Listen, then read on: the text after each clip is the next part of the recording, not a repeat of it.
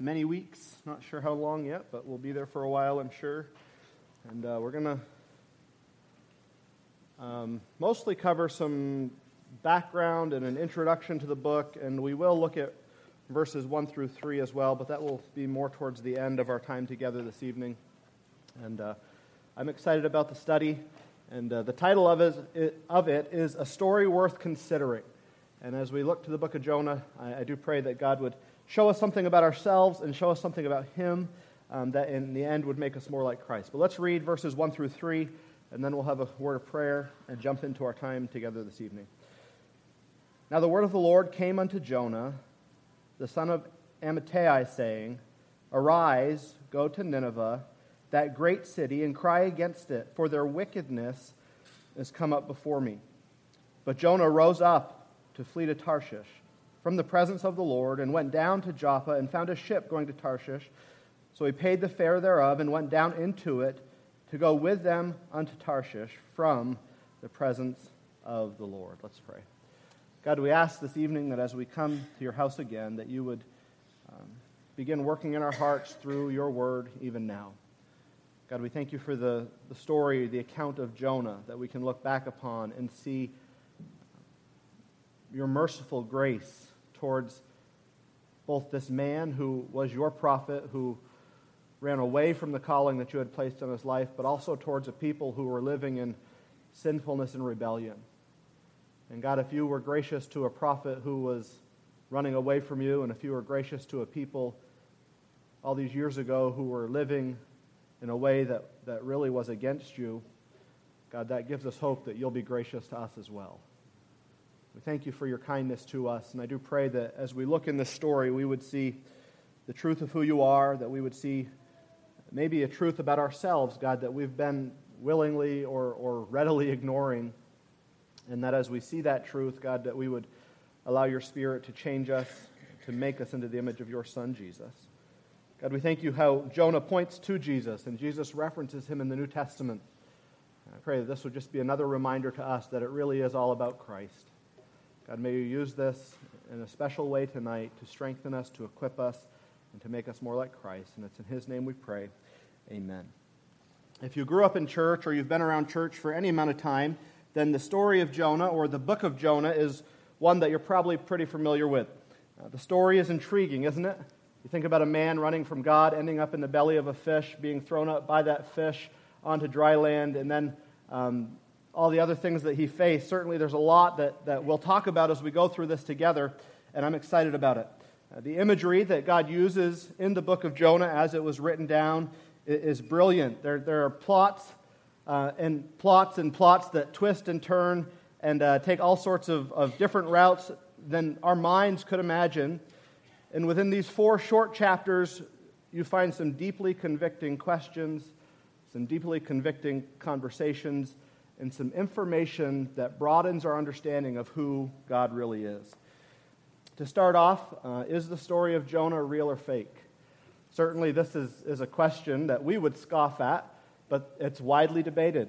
In, in recent months, I've listened to a couple different sermons um, that took a standpoint that the story of Jonah was not real, that it was just a Hebrew story um, that was written in a sat- satirical way to show the, the, the, waywardness of man and the faithfulness of God. Um, and, and they have reasons why they believe this, but we would take the stance that Jonah was a real man he was a real prophet whom God sent to a real people to deliver a real message of repentance and judgment. And Jonah rebelled against God because he didn't want these people to repent. Uh, one of the reasons that we would hold that the story of Jonah is a true story is because Christ himself uses it as an example to point to the truth of who he was. And he does so, as we'll see, uh, along with Solomon. And if Solomon was real, none of us doubt Solomon was real, right? So why would we doubt that Jonah was real? And so as we go through this story, I, I think it's important for us to understand where we land on that because it does change the impact that the story will have on us. If it's just a story, a silly story about a man ending up in a fish and being thrown up, then really it won't have that much of an impact on us. But if we think about it as a real man who did rebel against God and God did cause a fish to swallow him and spit him up, and then Jonah went on his way, I think it will in turn be more impactful to us. So it's a story worth considering, and as I said, there, there are many things that we'll see within this story that we are familiar with, um, but I pray that as we look at them, we would allow God to, to work in our hearts through them. That it just, just wouldn't be a time for us to gain more knowledge about an Old Testament book, because if that's all we're doing, then, then we've missed the point. Uh, but we should really desire and, and crave for God to show us, again, the truth of who we are and the truth of who He is, the truth of those who live around us, and our responsibility to reach them with the gospel. And if we look at the book of Jonah through that light or with that mindset, I think in turn will prove to be very impactful in our daily lives. And so, as I said, the title of the series will be A Story Worth Considering. And as we go through this narrative, it's my prayer that we would evaluate our lives against the actions of Jonah, the sailors, the king, the people, uh, but also that we would evaluate our lives before a holy and just God. Jonah is often overlooked in the Old Testament because of its simplicity.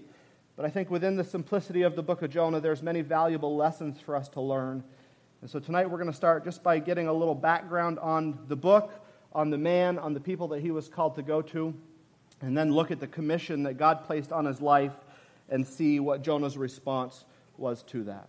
So the first thing is what type of literature is the book of Jonah? Well, Jonah fits within the, the context of the minor prophets of the Old Testament. Again, we know this. They're not minor prophets because their message was small, but simply because their books are small. They're, they do not have a lot written about them. If you, if you have a Bible like mine, Jonah takes up just a little bit more than a page in, in all four chapters. And so there's not a lot of information that is given to us about the man or the, the mission that he went on, uh, but we're given just enough to understand that Jonah made some grave mistakes. And Jonah's uh, mission was to go and, and speak God's judgment over the people of Nineveh. But it's interesting if you spend time reading through the book of Jonah, it's more the, the book is more about Jonah and his interaction with God than it is actually about the people that he was going to speak against or speak to. And so he was a prophet, and this prophet was used by God in the past, as we'll see uh, in, in 2 Kings in just a moment. He was used by God in this instance, but ultimately he was used again by God in the New Testament to prove the truth of Jesus. The uh, Christians or the believers or the Israelites, the Jews living in the New Testament time, would have had a, an understanding of who Jonah was and what Jonah did. And so when Christ told them that as you think of Jonah being in the belly of the whale for three days or the fish for three days, and he says it's, it's all pointing to me, in some ways it would have blown their minds because that's not what they were looking for. So Jonah was a prophet. As I said in 2 Kings chapter 14, verses 23 through 5, uh, we see that Jonah is mentioned in one of, I think, the only prophecies that, that we have recorded for us in the Old Testament. It says, In the 15th year of Amaziah, the son of Joash, king of Judah, Jeroboam, the son of Joash, king of Israel, began to reign in Samaria, and he reigned 41 years. And he did that which was evil in the sight of the Lord. He did not depart from all the sins of Jeroboam, the son of Nebat, which he made uh, Israel to sin. He restored the border of Israel from Lebo Hamath uh, as far as the sea of Araba, according to the word of the Lord, the God of Israel, which he spoke by his servant Jonah, the son of Amittai, the prophet who was from Gath Hepher. And so in this prophecy, Jonah tells Jeroboam II that he would restore all the boundaries of Israel, that God was going to bless them, that God was going to do great things. Now, if you fast forward and you uh, read this, this, the prophecy of Amos towards, towards Jeroboam, you're going to find that that prophecy was reversed because of the wicked sinfulness of the king, but also because of the sinfulness of the people. And so, as far as a track record for a prophet, um, he really only has one other prophecy than what we see in the book of Jonah, and it was a prophecy that was reversed. And so, kind of a, a rough background for this man, uh, but we know that he was faithful to God at least at one point in his life when God had given him a message to declare to the people. So that's the type of literature that Jonah is. Then we have to ask the question who wrote the book of Jonah? Any guesses or any thoughts? Jonah himself? I tend to lean that it was Jonah. Um, there's nothing that we can really prove that by. Um, I, I, think with some of the language that he uses and some of the details that are given, it, it is a good indication that Jonah at least wrote the book or he was very close to the person that wrote the book. It's kind of like the Gospel of Mark that we've been studying, uh, and, and we know Peter had great influence in that book. It could be said the same thing about Jonah's, Jonah's book as well, that he either wrote it himself, which would be a sad story to write, but if he repented, which we don't know the end of the story of Jonah, if he repented of his sinfulness and then penned this story down, what an act of humility from him that he said, Hey, this is the path I took, and it turned out horribly wrong, and yet God's forgiveness was there for me. And even if it wasn't Jonah who wrote the book, yet he shared this information with others. Uh, again, what a great act of humility. And so um, we don't know who wrote the book, but we know it was written, and we know that God has preserved it for us. And in his preservation of this book, we know that it has great value to us even to this day. Any other thoughts on who wrote the book of Jonah or any, anything surrounding that? Yeah, one more chapter. one more chapter. All right, the next thing I, I want to kind of look at is, is when and where did Jonah live? Uh, well, Jonah lived in the 8th century BC. Um, it, it, was in the time of Jeroboam II when the Assyrian Empire was on the rise. They did not reach their climax in the time of Jonah, but they were gaining ground steadily. the, the, the um, acts of war that they were implementing, the things that they were doing, certainly there was a great movement from a political or a, a, a national standpoint of the Assyrian people. Jonah was also an, a contemporary of Amos and Hosea, of Isaiah and Micah, and uh, they all were writing in the same time uh, while Assyria was dominating the world politically.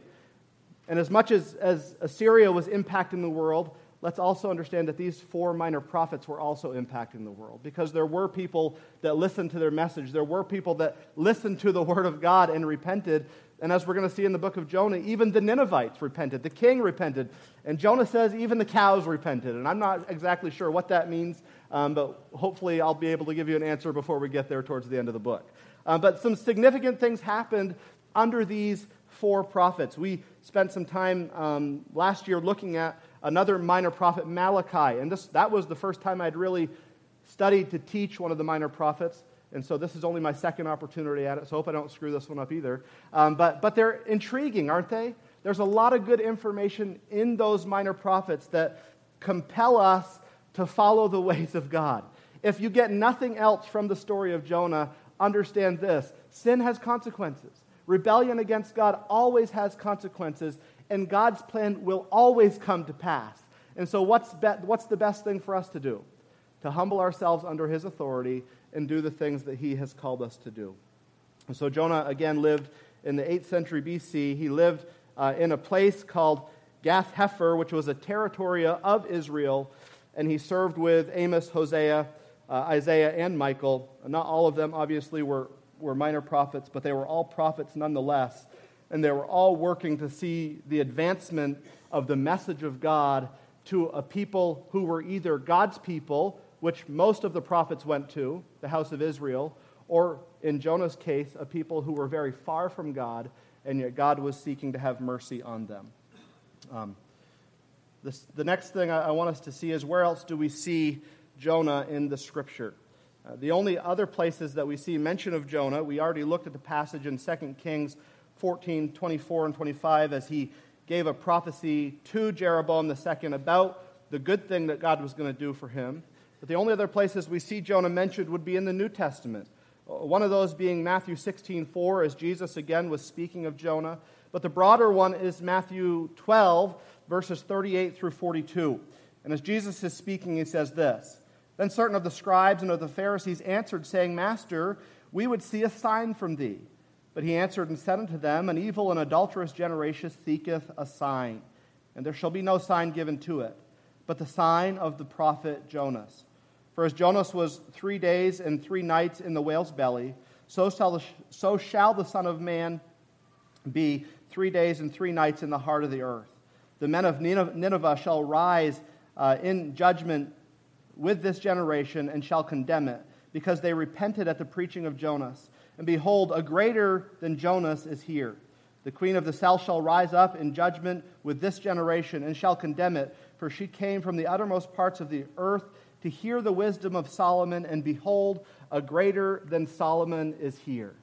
And so, Christ, as he was relaying the truths of the Old Testament, was really pointing out this truth that of all the, the great things that happened in the Old Testament, Jesus was the fulfillment of those things. And so, this morning, as we looked at Psalm 23 and we saw the Lord as the shepherd that David was referring to, ultimately that finds its fulfillment in Christ as he is our great shepherd who gave himself for the sheep. And so, as Jonah, or as Jesus rather, is speaking uh, to these people who are seeking a sign, he says, You're a wicked and adulterous generation because, because you're seeking a sign, but no sign is going to be given to you other than the signs that were already given. And what were those signs? The great wisdom of Solomon, who Jesus turned out to be the greater Solomon, and the, the act of Jonah being in the whale's belly for three days and three nights, which pointed to Christ being in the heart of the earth for three days and three nights. And so, again, for me at least, this goes to prove that Jonah was a real story, that he was a real man who rebelled against a real God when God told him to take a real message of forgiveness to a real people who were living in rebellion. People scoff at that idea that we would think a man could get swallowed by a whale. Friend, if God can create the earth in six literal days, can't he cause a fish to be able to swallow a human? And if, for me, if the story of Jonah was a stumbling block for somebody coming to Christ, then I would gladly say, then let's set aside the story of Jonah and look to the story of Christ, because that's the one that's going to be impactful. And I do think that a heart that is, is sensitive, at least from my perspective, could see that God could do these things. Um, to say that God can't would be a sin in and of itself, because it would be limiting uh, a holy God who is able to do more than we could ever ask or think. So Jonah was seen other places in Scripture. We know that he was a prophet, as seen in 2 Kings 14. We know that Christ referenced him a couple of times. And to, to me, these things prove that he was indeed a real man who, who was a real prophet of the real and true God. And then we see what was he commanded to do. Well, if we look at Jonah chapter 1, verses 1 through 3 again, it says, Now the word of the Lord came to Jonah, the son of Amittai. This, this um, introduction to the book of Jonah is really not unlike the stories of the rest of the prophets, that God would come and speak to an individual to declare a message, his message to a certain people for a specific reason. Now, typically, when God spoke to a prophet, they were going where? To the house of Israel. They were going to declare either God's judgment or God's rescue upon his people that he had chosen uh, through the seed of Abraham, that he was going to bring them out or he was going to place them under judgment because their lack of, of submission to his authority. So when God comes to Jonah this time, as Jonah begins to receive the message and he hears who he has to go to, it struck Jonah with, with a sense of fear, probably with a sense of anger, uh, with a sense of discouragement, maybe even with a sense of embarrassment, because there was only one other instance where a prophet was called to go to a pagan people and deliver a message from God. And Jonah didn't want to be another one of those prophets. He didn't want to be one of those prophets in some ways because he hated the people that he was going to. He didn't want, want to be one of those people because there would probably, probably be some, some embarrassment on his part if these pagan people repented to the message that they were given, but God's people continually rejected that message. He was nervous to go to them because the Assyrian people were a wicked people. If you read about the Assyrians in the Old Testament, um, they were brutal people to, those that they despised, to those that they were against. And Jonah didn't want those things to come upon him. But nonetheless, we see that God spoke to Jonah. He says, Arise. I have a, a, a work for you to do in verse number two. Go to Nineveh, that great city. Now, as, as uh, God reveals the place that Jonah was going to go, he calls it a great city, and it was great. It was a large city that was conquering more and more land as time went on. But they were also great in their wickedness. Um, they lived lives that were against God in every way possible. If there was a sin that could be found, it would have been found in the Assyria region as they, as they moved forward in their Uh, desires to, to stomp out the people of God, to stomp out Israel, so that they could gain more ground for themselves. But why does he say to go to Nineveh? because he wants Jonah to cry against it. And what was his message? You're going to be destroyed. You're going to be destroyed. And that's the, the total understanding of what we have of the message that God gave to Jonah. You're going to be destroyed. 40 days, you're going to be destroyed. You're going to be destroyed. You're going to be destroyed. And we know the end of the story that these people repented in sackcloth and ashes. They were broken over the things that they had done. And God showed them mercy. And it goes to show that, that God can speak great volumes in the simplest of words, that God can capture hearts with truths that, that will cause people to change their ways, to walk away from their wickedness, and to turn towards God. And so God says, I want you to rise and go to Nineveh, that great city, and cry against it, for their wickedness has come up before me. As you hear that phrase, their wickedness has come up before me, what do you think of? What do you think he means? What's that? It does sound like Sodom and Gomorrah. Um, that their, their, wickedness was so great that, um, that God was taking notice of it. Anybody else? Any thoughts? Bruce. I'm reminded that there's nothing going on in this world today that he isn't fully aware yeah. one day he'll be. Yeah, absolutely. Alicia. What's that? Yep, absolutely. The, the Garden of Eden where we see wickedness come into play. Uh, this phrase, their, their wickedness has come up before me, it really has a, an understanding like a bucket was, was getting full. Certainly, God saw their wickedness from its infancy, didn't He? He saw the waywardness of their hearts. He saw the, the wicked rebellion before it was even played out in physical form through actions or through words or, or through, through wicked deeds. But there came a point, kind of like the Tower of Babel, when the wickedness of the world got so great that God had to do something about it. And so God's desire, I think, was to prove to the people that he was merciful, that the God of Israel that was blessing this nation so greatly could also be merciful to them. But in order to get their attention, what did he say? You're going to be destroyed. Now, if you were an Assyrian who was conquering all sorts of land and, and all sorts of enemies, wouldn't you kind of laugh at that? Nobody's been able to destroy us.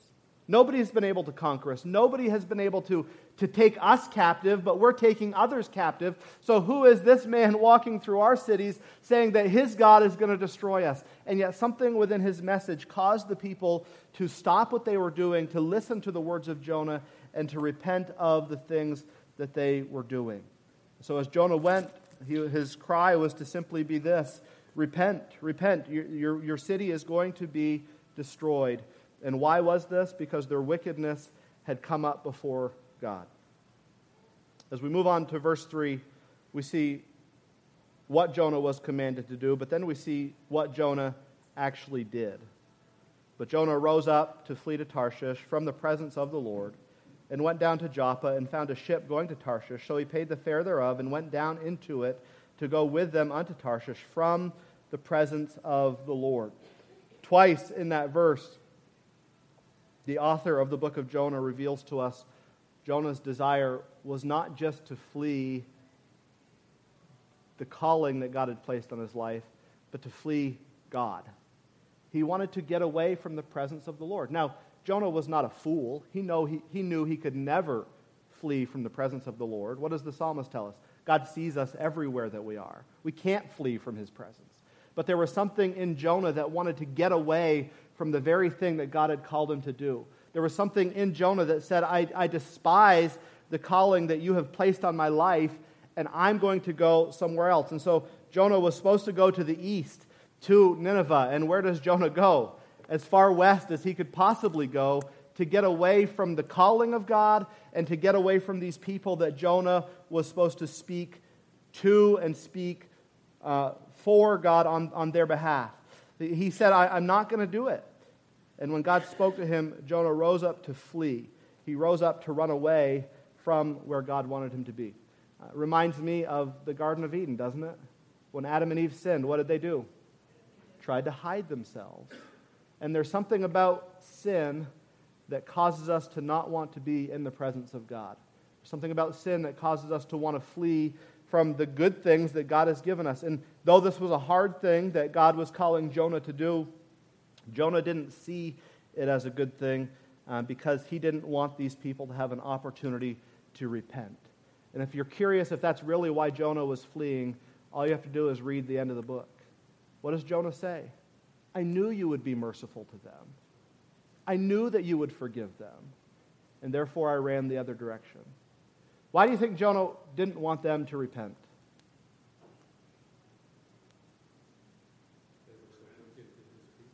They were wicked to his people. Somebody else said something over here.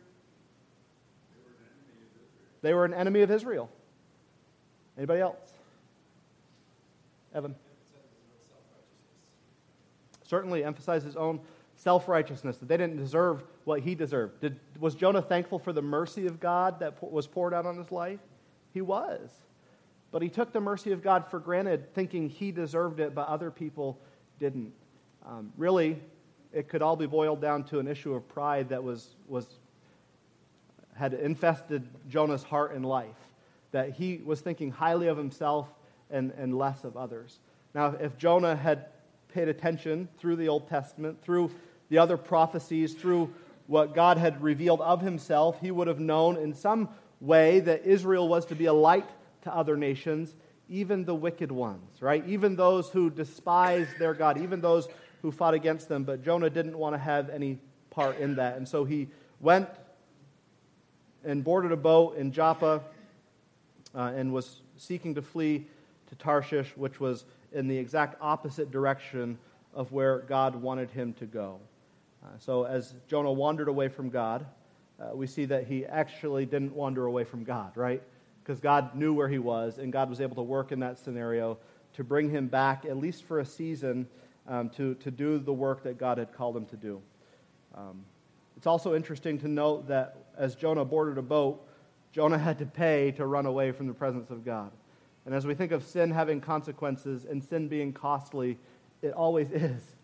And, and we can be foolish to think that sinning is going to better us in some way, but it never will.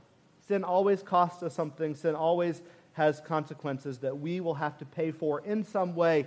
And certainly we know that Christ paid ultimately for those things, but I think we could also all attest to where in our lives sin has had some form of consequence that we have had to deal with on an individual level.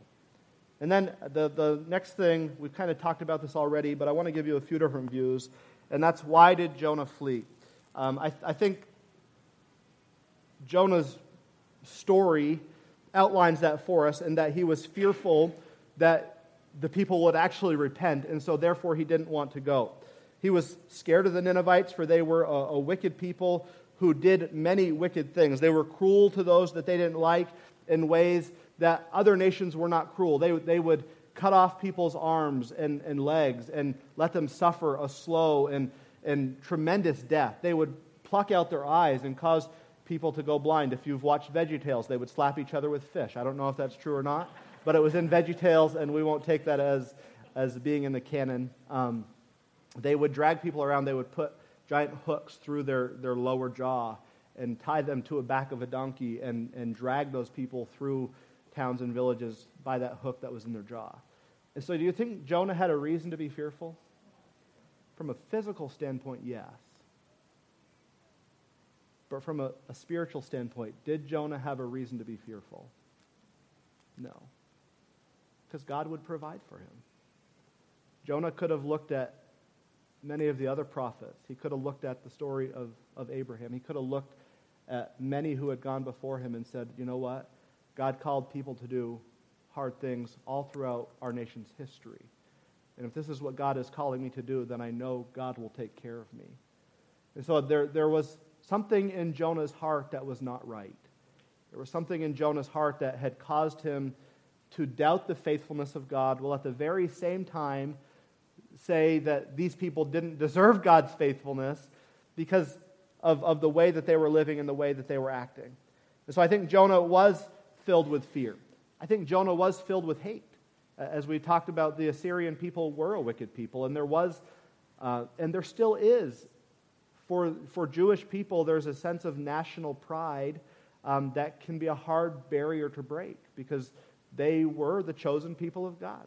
You can't deny that. You read through history, you read through the Old Testament, and God had and has a specific plan for the Jewish people and for them to, to be awakened or enlightened or open to this idea that other nations can come in to, to have their God um, be the same God and they could work together in, in unity for the sake of the kingdom, it's a hard thing for them to accept. And so it wasn't just that Jonah was fearful. I think in some ways it was that Jonah was a, a, a nationalist before that term became popular. I, I think he didn't want them to contaminate what God was doing. And hasn't nationalism always been a problem in our world?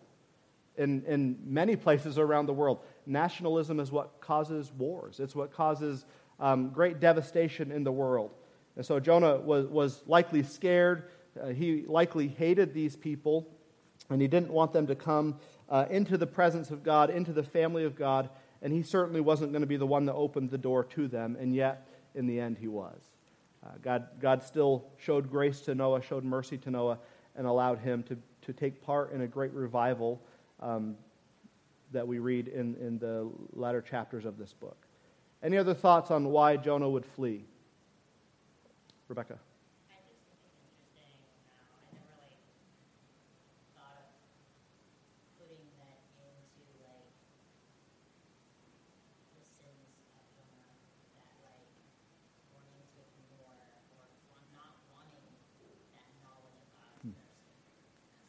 Yeah.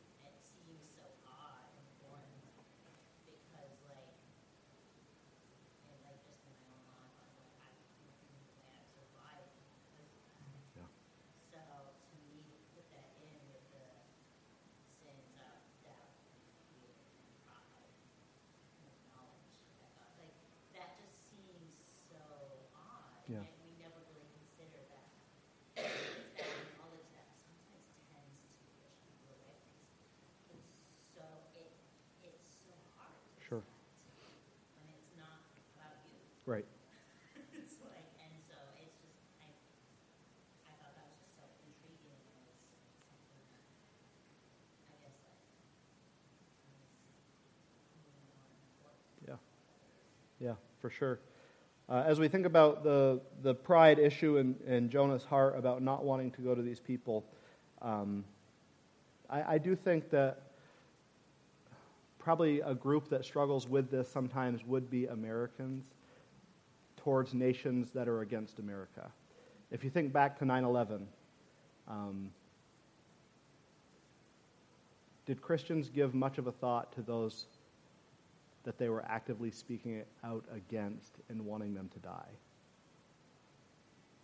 What were we most concerned of in that moment? Our nation, our freedom, our peace. And I think that's something that we have to be careful of. I think even in the, the situation with Russia and Ukraine as that got, got on fire and we saw all the, the hatred that was being spoken of on both sides. Um, I think Christians have to be careful not to buy into that because our greatest concern should be the eternity of the souls of the people in this world. And unfortunately, I heard many believers say things to the effect of they just need to be wiped off the face of the earth, they just need to die. And what a sad reality that is. Why? Because they have eternal souls as well. And if, only, if we only think on a, a temporary level, then sure, we would be only concerned with, with the here and the now. But we don't live for the here and the now, we live for the future. And I think that's what was, was wrapping Jonah up. He was concerned with the here and the now. He wasn't thinking long term, he wasn't thinking eternal plan of God. He was only thinking present plan of God, and he was thinking to their history and all the wicked things that these people had done to God's people. And so he says, I want no part in them having an opportunity to receive the mercy and forgiveness of God. I'd rather that they die. But when they died, they would be separated from God forever. But what Jonah was forgetting in that is, is he was right that they didn't deserve the mercy of God. He was right. But he was wrong in thinking that he did receive, he did deserve the mercy of God. Nobody deserves the mercy of God. We receive it because God is merciful. And if we receive it, who are we to withhold that from another person? And that's exactly what Jonah was doing here. As, as we come to the end of, of the thoughts of verses 1 through 3, the kind of the background, I just have some questions that I want us to walk through as far as what lessons we should seek to learn from Jonah. The first one is, and we've already talked about this in some ways, but obedience is a choice that we all have to make. Um, what are your thoughts on the disobedience of Jonah and how, how it correlates to our disobedience? Um, isn't it easy to talk about Jonah's disobedience? It is because it's right before us and God preserved it. And it's a good thing that He did so that we can learn about it. But what, what do we see in Jonah's disobedience that, if we're honest, we can also see about us in our disobedience? Justin.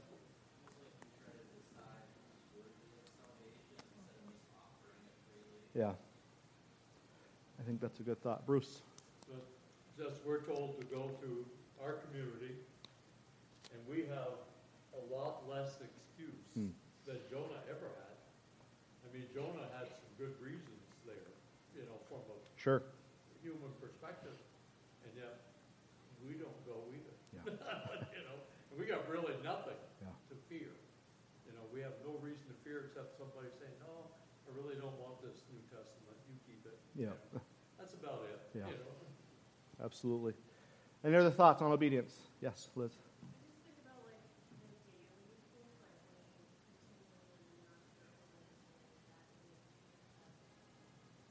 Yeah. Yep.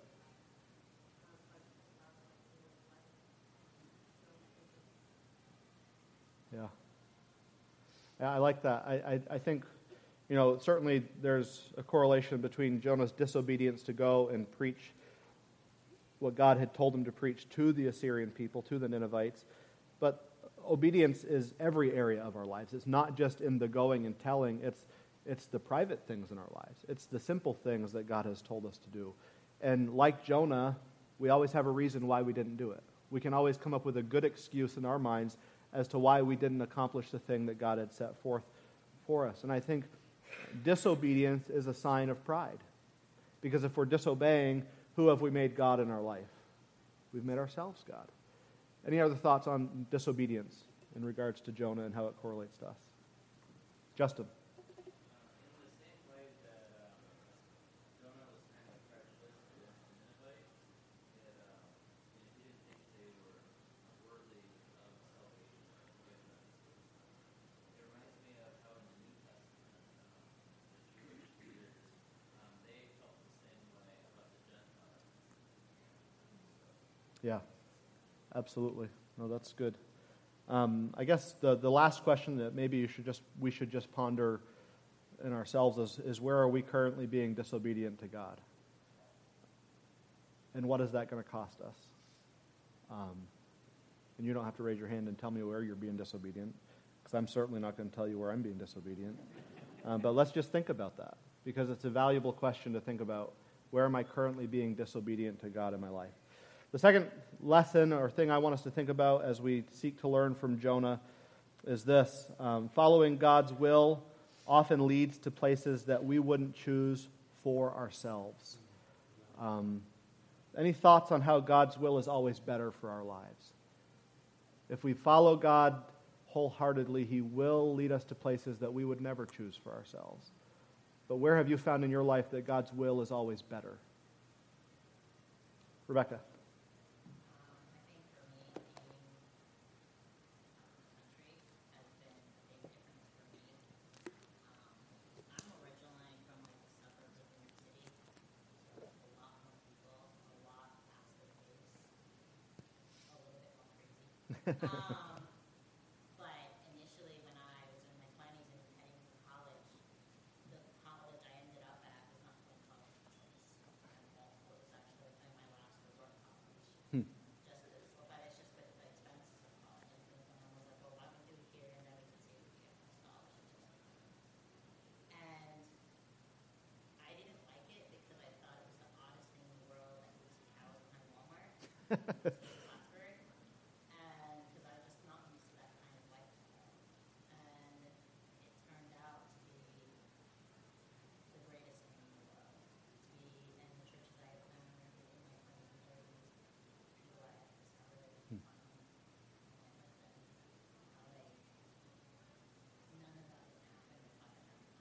Sure.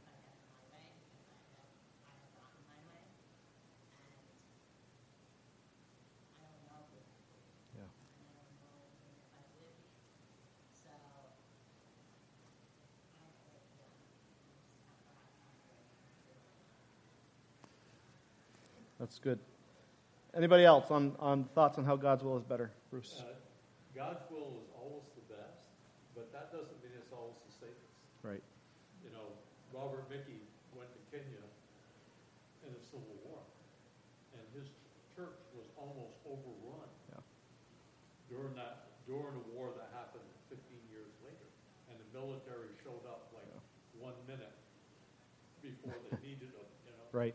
So people have died on the mission field.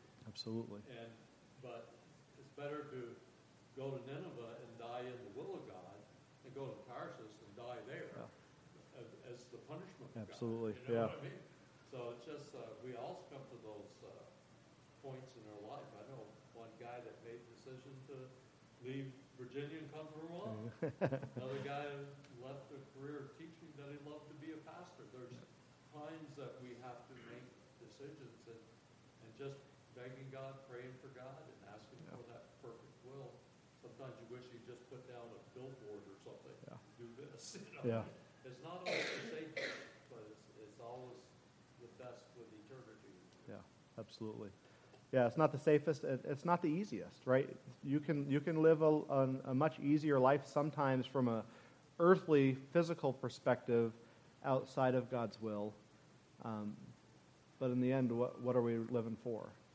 And so it's an important question to consider. Any other thoughts on how God's will is always better, Patsy? I think with my cancer situation, um, there's a gazillion ways that I could wander off in my thoughts and my worries and whatever, but I found a peace that I can't begin to describe when I finally just gave it to God and said, it's yours, do with it what you want. I don't know what the end is going to be, I don't know anything about it except I'm here and I have peace, and that's, I mean, I, I look at this whole thing, and I sit there sometimes and I think, I really don't care. It's cancer. Yeah. It's not bothering me. Something's not normal, but it's, it's God's peace. Yeah. And that's a better place to be as far as I'm concerned. Absolutely. I was thinking about that um, when we were on the way to the airport on Thursday, or maybe we were in London on Friday. I don't remember which day. But when Fabian had his stroke, Dawn was supposed to be on the missions trip with us. And God's will is always better. How hard would it have been to be on an air, airplane or, or land in London and get a message that your husband just had a stroke, and now you've got to figure out how to get home? Dawn didn't go because she knew Fabian was going to have a stroke. Dawn didn't go because she hurt her ankle, re injured her ankle, and she knew she wasn't going to be able to do all that walking. But who had it in his plan to allow her to hurt her ankle so that she couldn't go on the airplane? God did. She could have bucked it and said, No, I'm going to do what I want to do. I'll, I'll hold up the group and hobble along the streets.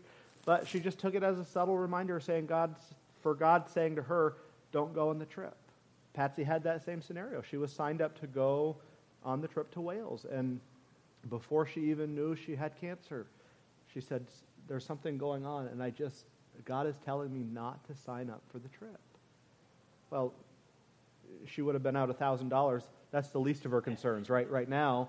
But God knew there was a reason for her not to go on that trip. And in His time and in His way, He made those things um, be in her heart and mind to understand why that was. And so, as, as we look at Jonah's life, he was thinking that his will was better, but God's will is always better. It led him to a challenging place, but God's will was always better. And following God's will for your life will likely lead you to a challenging place as well. Read through the Bible, it did for everybody in there. But weren't they always better off for it? In the end, they were, even if it cost them their lives. Next thing sin always has consequences. Uh, what are your thoughts on the consequences of sin and why we don't think through them before we sin? Who in here agrees that you know that sin has consequences? Why don't we think through them? What is it in our heart and mind that blocks that, that side of our brain off to think that it's going to be okay? I know in the past there's been consequences, but this time it's going to be okay. Jonah would have known that in his life, not just from a personal standpoint. He was a prophet of God. What was his job? Most often to say, hey, you guys have screwed up, right? You need to get back on track, or else God is going to do this, that, or the other thing. And yet, in his own life, he was willing to block that segment of his brain off, thinking that for him at this point there wouldn't be consequences. So, what are your thoughts on the consequences of sin and why we don't think through them before we make the choice to sin? Annie? Yeah. Yeah, I think that's a good point. And I, I do think that's, we may never say it audibly, but I think it is a, a thought that we think often is, how far can I go? When we haven't surrendered, we, we don't think through the whole process, right? We don't, we, we, we think what we can get away with rather than what God wants us to do. And that's, that's the line of reasoning that kids take, right? You give them a, the, the command, and they think, well, how far can I go before they actually follow through with what they said they're going to do? And as silly as that is for a kid, it's the very same thing we do with God. We, we don't um, stay surrendered to Him, and therefore we think, what can I do before God's going to step in? Any other thoughts? I, Deb. I would even go further that at, at that moment, sometimes you don't even care about it. You get caught up in the moment. Yeah. And you know we're gonna say something or do something that's hurtful, which is our pride, Yeah. you know, whatever it is at that moment. The fun we're having, you know, I, it can be many things, because something with the thing. Yeah. And, and I know for me personally, it's like, I just like, I know you're gonna do something with this story, and there's a purpose. Right. And I trust it is, and sometimes it's for me to grow more. Um, You know,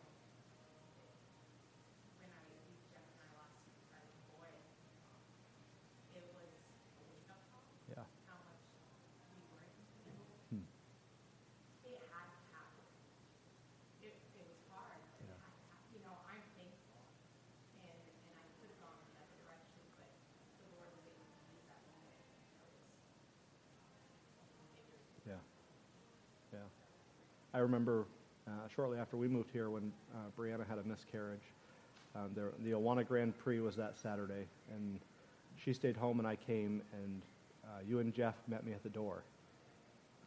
And you shared your experience of what God had done in your life through a trial with us as we went through a trial. And isn't that what God says trials are for? So that we can grow to be more like Him, but also that we can comfort those who are going through difficult things. Um, but when we, re- when we rebel against God, it would be easy in those moments to say, you know what, God, you've forgotten me here, so I'm just going to forget about you and do my own thing. And we're always worse off when we do that. We're never setting ourselves up for success. We're always worse off. Um, so that's a, that's a great thought. Any other thoughts on that, Bruce? God is so gracious and merciful that David prayed, don't let me get in presumptuous Yeah. sin. That we just say, well, I can do this because God's already forgiven Right. me. I'm born again. Or, you know, and sometimes I think he was gracious to that person. They did it. Right. They got away with it. No serious consequences that we see. So I'm good. Yeah. You know, so we can just, James laid it right out, the lust that is in me. That's my biggest enemy, the lust that is in me. Can't blame anybody else. It's the lust that's in me. Yeah. In our sin, we know God's grace does abound, but we don't sin because God's grace will abound, right? What does Paul say in Romans 6? Shall we, shall we continue in sin that grace may abound? God forbid. He, you're not going to make God look better because you keep sinning, right? You're going to make yourself look like a person who doesn't actually believe in God. Um, and so we, we, don't, we shouldn't travel down that road in our mind, but I think we often do. We know that forgiveness is there. But if we sin with the plan of repentance, that makes it even worse, right? When we sin knowing that we can receive God's forgiveness, we better check our, our heart before a holy and righteous and just God because you're in a bad place. I'm in a bad place when I think about sin in that way. Any other thoughts on that? Dave? I just think, along the same lines, just uh that I think we, we have like a, a sinful momentum that's hard to break. Hmm. So we might be just vacillating a little bit from somewhere, and then having probably the pride of saying, "Well, I've got enough self-control Yeah. that I can stop this before before it gets too far." But it happens fast. Yeah. And, and, and things go so. If somebody's getting on my nerves, I'm getting angry or whatever, then it isn't take doesn't take too long to go from you know what, I'm just going to offer some constructive feedback to they didn't take it very well, and now I've crossed the line and I've gone into anger and I, I've moved get that momentum, Yeah. and it's, it's, it's hard. And you think, I, I've got this. I, I, I, I, I'm, I'm in control of the situation, and you're really not. Yeah. Um, as, as things kind of start. Yeah, that's good. As Dave was sharing, it made me think of, and this will probably make you think really poorly of me, um, but I'm going to share it anyways. When I was 17, um, I worked at a truck stop. I was a, a line cook, and uh, I had a friend there that was the cashier, and they would sell scratch tickets to people that were underage. And so I bought my first scratch ticket. And guess what? I won. and so what did I do? bought more and I bought more and I bought more all in one night. And then I lost and lost and lost and lost. And you know what lesson I learned in that night? That I have an addictive personality. And the, the high of sin, it's, it's such a deceiving thing because even in the low, you think there's a way out. And there is a way out for a Christian, right? It's the grace of God. But we're not, as Dave was saying, we're not in control of those things. And so when I was 17 on that one night and bought my illegal scratch tickets, I've never bought another scratch ticket. Why? Because I know that I have an addictive personality. And so, where is it better for me to stay? In the safe place where God has called me to stay, rather than on the fringe or close to the line where I know that if I slip up, I'm too close to the line and I'm going to fall over. And I think that's part of the problem within Christianity today is that we try to, we try to be as close to the line as we can without being in sin, when in reality we should be as far as away from the line as we can be so that those things aren't even a temptation to us any longer. So if you think I'm a horrible person because uh, I bought a scratch ticket, let's just say Jonah did a lot worse than I did, right? Let's, let's, let's not be judging each other here. Um, two more things. Uh, a lesson that we need to learn is that we're more like Jonah than we want to admit. And I think that's true with all the, the biblical characters that we see who make very big mistakes. Um, those same mistakes are within us. I think it's, it's uh, Spurgeon that said, the sin of every, every sin lies within the heart of every man. We're all capable of doing horrible and wicked things. And what is it that keeps us away from those things? The grace of God, the mercy of God. And then finally, um, something to take comfort in as we wrap up is that the desires of God will always come to be. Jonah messed up. He went to Nineveh. But God still got Jonah to go to Nineveh, or he went to Tarshish. God still got Jonah to go to Nineveh and preach repentance. And guess what? They repented. And if Jonah said, I'm not going, and he died in the belly of the whale, guess what? God would have sent somebody else to Nineveh. God's desires will always come to be but he desires to use us. He desires to have us be a part of his plan. And that's a comforting thing because we're not worthy of that. Jonah wasn't worthy of, of getting to do what he got to do, but God desired to use him, and God desires to use us as well.